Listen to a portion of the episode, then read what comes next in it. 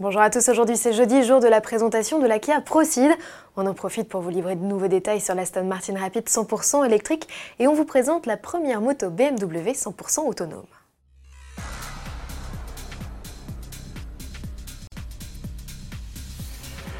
Un break de chasse chez Kia oui, et cette fois on ne parle plus de concept. Le constructeur qui nous avait mis l'eau à la bouche une première fois en 2015 avec l'Optima Sport Space, puis en 2017 avec le Procid, s'est décidé à passer à l'acte. C'est cette dernière création, star du salon de Francfort, qui a été choisie pour intégrer le catalogue au premier trimestre 2019. Cette carrosserie, inédite dans la gamme du coréen, a été conçue et fabriquée en Europe. Ces lignes, très séduisantes, ne négligent ni les occupants ni leurs bagages. La preuve, le volume de coffre atteint 594 litres. C'est 100 de plus qu'un Mercedes CLA Shooting Brake, seulement 4 cm plus long. La Procide mesure 4,61 m et son empattement est commun à la famille Cid avec 2,65 m. Comme sur le break qui conserve sa place au catalogue et qui profite d'un coffre plus grand, la banquette est fractionnable et escamotable. Les assises très creusées garantissent une bonne garde au toit. Au volant, le conducteur n'est pas dépaysé, avec un environnement, des équipements et des aides à la conduite identiques au modèle 5 portes et SW.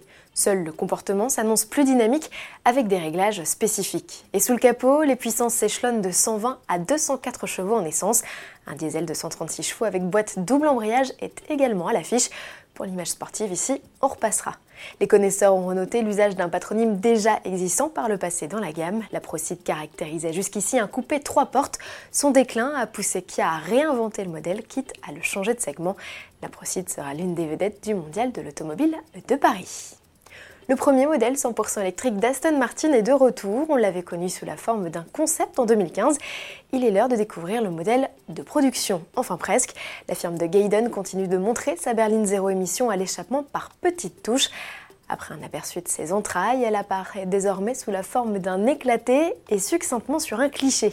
Le constructeur a surtout profité de l'occasion pour officialiser son nom, ce sera Rapid i en deux mots. Quelques détails techniques ont également filtré, développés en partenariat avec Williams. L'auto reçoit deux moteurs électriques pour une puissance totale de 610 chevaux et un couple de 950 Nm. Ce sera la plus puissante de toutes les rapides.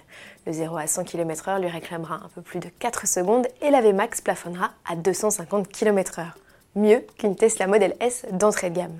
La batterie de 65 kWh contre 75 sur l'américaine l'autorisera à parcourir environ 320 km selon le nouveau cycle WLTP. Son lancement interviendra fin 2019, mais contrairement au Tesla, seules 155 unités sortiront de la nouvelle usine Aston Martin de Sainte-Athan au Pays de Galles. Club de fin pour la Pulsar, Nissan a décidé de mettre un terme à la carrière de sa compacte en Europe. Malgré ses atouts, le modèle lancé en 2014 n'a pas réussi à s'imposer face à ses rivales. En 2017, sur le vieux continent, il s'en est vendu 7 fois moins d'exemplaires que de Renault Mégane. Le catalogue Nissan ne compte désormais plus qu'une compacte, la Leaf et sa motorisation 100% électrique. Il n'y a pas que des voitures d'autonomes, la mode s'empare des motos.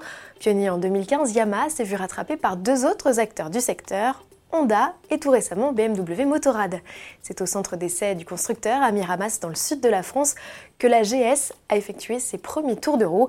Rassurez-vous, la firme n'imagine pas commercialiser un tel engin, toutes les technologies embarquées et les essais dynamiques réalisés doivent permettre d'acquérir des données pour rendre à l'avenir les trajets en deux roues plus sûrs.